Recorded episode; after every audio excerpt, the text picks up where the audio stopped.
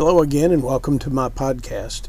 It's about 20 minutes to 3 a.m., and I need to be getting to bed soon. But I did want to talk a little bit uh, um, about something that happened over the weekend that uh, still kind of bugs me. Um, and it has to do with a club that uh, I first became associated with in 1986. It's a, uh, you may be familiar with uh, ham radio or amateur radio.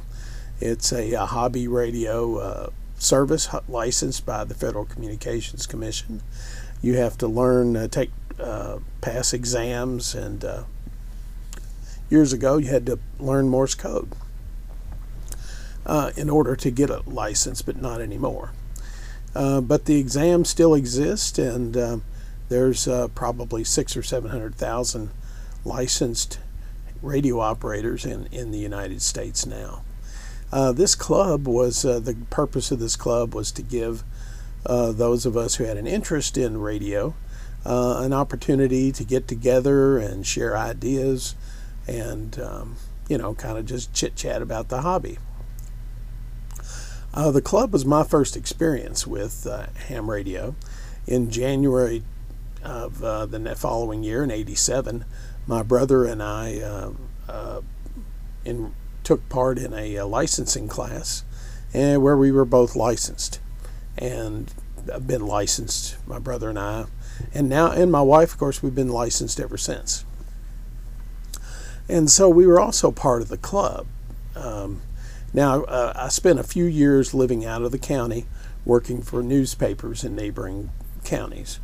Uh, but but the whole time I was I was there.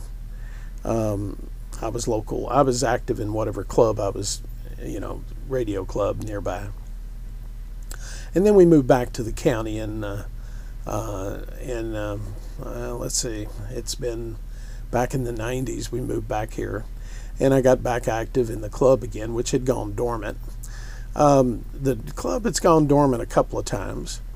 Uh, you know, interest in clubs kind of waxes and wanes, and um, people get burned out of being the uh, the leader. Um, and this uh, the club uh, had has had its down points, and so when I moved back here, my wife and I kind of resurrected the club. Um, and the best way to do that was to bring in some new people through a licensing class. So uh, we started a licensing class, and uh, which was successful got some new people involved who were very enthusiastic. And one of the things you find, especially after you've been licensed as long as I have, is you kind of everything's kind of old hat now. You know, we've done it all, or not done it all. If I haven't done it all, I've seen it. So it's not novel. It's not new to me anymore. But the bringing in new people who are fresh and enthusiastic uh, is really kind of infectious, and it really makes you appreciate uh, the, the the hobby that you're part of. So uh, anyway, so that's uh, and then the, the, club again later went dormant, and so again after a couple of years, my wife and I uh, we decided to do another uh, license class, and of course um, one of the big things is of course clubs know this now, but one of the big ways of, of getting an organization together is to have you've got to have activities at the meetings which create a reason to come and also uh, some sort of newsletter now in those days there was no facebook so newsletters i was newsletter editor i was a journalist so i was obviously the default newsletter editor which was a which was really a, a love of mine to do this because it and i mailed it to every every person in, with an interest in radio in the county. And I had a lengthy mailing list and mailed it out to let people know, hey, we're here. And we would get, invariably, we would get some interest from people who had been inactive and not involved in the club or in ham radio. So it all worked out really well. And um, anyway, over the years, uh, um, uh, the club uh, club leadership has changed and uh, changed and changed and uh, and I uh, at one point I, I, got pretty disgusted with the the club's leadership because the president the then president of the club his focus was he basically all he did was complain about we're not doing enough, but he never organized a thing. He was like, "All right, you guys have to do this," and you know he and he spent his time bitching, and I'm like, uh, "Life's too short for this." So uh, so I became inactive. I didn't go to club meetings anymore. Another reason I quit going to club meetings. One of our members who um, who actually he attended my license class, and I brought him into the hobby. Um, he for years was squatting in his former family home on their farm outside of town. Um, he uh, the uh, the home was lost in uh, court action after his parents died, and they they did they died without a will, and then the uh, uh, the oldest son in the family uh, didn't pay taxes on it and didn't want the house. And anyway, it ended up being sold at auction for the for the taxes and then bulldozed. Um, but Neil had been squatting in that house for years. No electricity, no running water, and um, and he um, and it made you wonder why he did that. But anyway, Neil's uh, personal hygiene left a lot to be desired. And going to a club meeting, when he would arrive at a club meeting, you, you knew it. Because he just he just didn't smell very good. Um, and of course, nobody wants to tell him he stinks, but he already knew that, I believe. Um, but but what was really worse than Neil's body odor and hygiene was his negativity. Life sucked. And Neil would would everything he he had such a negative aura around him and he was such a downer and I you know my wife nicknamed him Eeyore because you know everything was bad and it's going to be worse tomorrow it, it was just and he would come to the and when I was president of the club, he would come to the meetings, and and as we were trying to wrap up and get something else done and adjourn, he'd begin asking these inane, uh, off the topic questions that basically were, well, how come we're not doing this? This club is doing this. Why aren't we doing it? And it's like, well, Neil, would you like to uh, be chairman of the project to bring that to our club? No, no, I just wondered why we're not doing that. Constantly on and on. And if it wasn't about what another club is doing, it was it was really just dumb questions about other things and um, and and he uh, anyway he as, as, you as you can probably guess he got under my skin uh, and has gotten under my skin for for years now uh, a little bit of him goes a long way. So uh, he was another reason I didn't want to go to meetings anymore because they weren't fun. There was nothing, there was no joy there. The uh, the president of the club at that, uh, and it just the club wasn't doing anything, and uh, most of the time was spent bitching, bitching about this, bitching about that, and uh, again, life's too short to be uh, to spend it bitching. Uh, you know, this club is supposed to be uplifting and fun, and and it it has long since ceased to be fun. So I decided, well, I'll uh, remain involved, but I'm not going to meetings. Well, oddly enough, over the, this past weekend, I was checking the status of the club radio license, which I obtained for the club in 2003, and I have served as trustee of that license since 2003.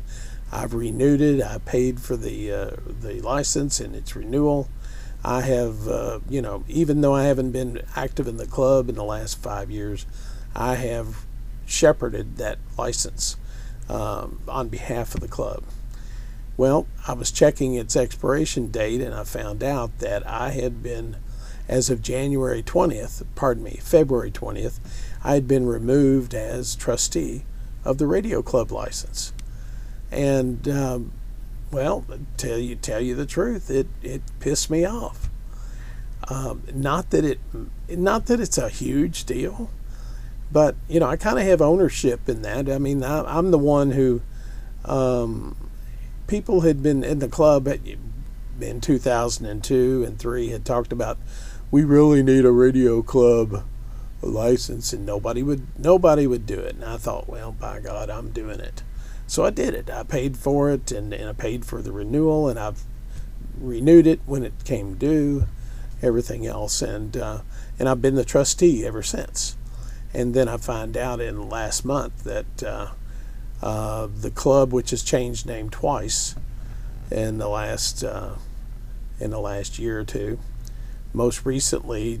Um, uh, recently fought, come under the uh, umbrella of the of an American Legion post club that they decided to uh, they named someone else. Someone else took over the uh, trusteeship, and they changed the name of the of the club on the uh, on the license, on the radio club license. So, you know, if they had asked me, I would have been happy to do that. But nobody even. I, I kind of just was broadsided and and kind of kicked to the curb. So, you know, I, and uh, I don't know it just kind of uh, kind of hurt to uh, to uh, be abandoned like that. But anyway, in the in the days since, I've decided uh, to um, that maybe it's time to reconstitute the original radio club and bring back that name, which um, uh, has been dormant for for for uh, a few a, a few a handful of years now, and and I'll, I'll try to make this quick. Um, Ten years ago or so, a uh, the then club president wanted the, our club to become a nonprofit organization. Well, what he didn't do is to check in what and check into what that actually would cost the club. So he filed documents with the Secretary of State, set up the club as a non not for profit organization with him as the trustee, and he was in charge of it. Well, unlike the FCC, uh, he died uh, a couple of years later, and there was no way for any of us to. Uh, um, there was no. There was no living uh, club member available who could uh, go in and petition uh, to change this record with the Secretary of State's office. So anyway, nobody renewed it. It went that record just it was dissolved administratively. Uh, all right, then a, a, year or two later, um, one of the new hams who moved here decided that he did a little research and he was told that um, now now let's let's go back to the when the guy wanted to make the club nonprofit. He never filed actual paperwork to make the club a nonprofit. All he did was to file the, to incorporate the club as a nonprofit with the Secretary of State, and that lasted uh, one year. However, you can call yourself a nonprofit, but unless you have that status with the IRS, you're not a nonprofit. And that's what the that's that's really the key. The IRS has to you have to get that status approved by the IRS, and he never did that because of the cost involved. Which you know, so that that kind of went nowhere. Anyway, uh, this new club member who became president uh, told told me that they were going to have to abandon the radio club name because to use it they were going to have to pay thousands of dollars in back taxes. And, and he said an accountant told him about this. Well, uh, and I disputed that because there were never any taxes due because the club never achieved any sort of nonprofit status. The club had no revenue um, to report. You know, it just didn't, you know, there was nothing to report here. So, but he assured me that his his accountant said that it would cost, you know, thousands and thousands of dollars to to continue to use the name, and I'm like, no, not at all. So, anyway, the uh, the club wasn't incorporated, and I never felt it should have been incorporated. Um, so, uh, it that that incorporation lasted a year and did nothing for the club. So, so my goal now is to reconstitute that original club using the original name.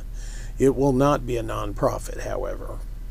Um, now, there's benefits to being a nonprofit. Then you can make donations, you know, nonprofit. Um, you know, you can solicit donations from government entities and um, and other other organizations that are willing to donate to nonprofits. Well, the truth is, this club would will never be big enough to be a substantial nonprofit or to have a mission uh, to be a nonprofit. So, enjoyment of the radio hobby is where it's at, and that's this club's focus. So, but anyway, I haven't really reconstituted it yet, but I will and I'm going to uh, end up uh, applying for another radio club license using that club's using the club's original name. Um, so anyway, we'll see where things go from there, um, and uh, see and and and really again, the secret to bringing in new members is to have a license class. So that's really where we're going with this um, it will have to uh, will have to have a licensing class uh, at some point in the in the future with this new club. So anyway, that's uh, that's where things stand, and and maybe I'm being petty, you know, maybe you know, maybe I, I just wish that they had kind of wish they'd just let me know that they wanted to change the name of the club. I would have done it I would have gone through the steps to do that. They didn't have to boot me from trusteeship of the radio license, but they did. Be that as it may, they did. So, um, anyway, uh, I think now's the time to bring back the radio club, and maybe, maybe it's time for me uh, to get back involved with, with radio a little more, um, and, and as a social organization. I've been pretty antisocial lately. anyway, what's that old saying? I, of Groucho Marx's, uh, I wouldn't be a member of any club that would have me as a member. anyway, so that's my rant for today. It's uh, got about 17 and a half minutes into this and hope it makes sense. Um, I will uh, have more, hopefully, something more substantial to talk about. Uh, maybe I can um, get a post um, recorded on my way to uh, pulmonary rehab tomorrow. Anyway, take care and thanks for listening, and uh, we'll catch you again very soon on uh, on the podcast. Have a great night.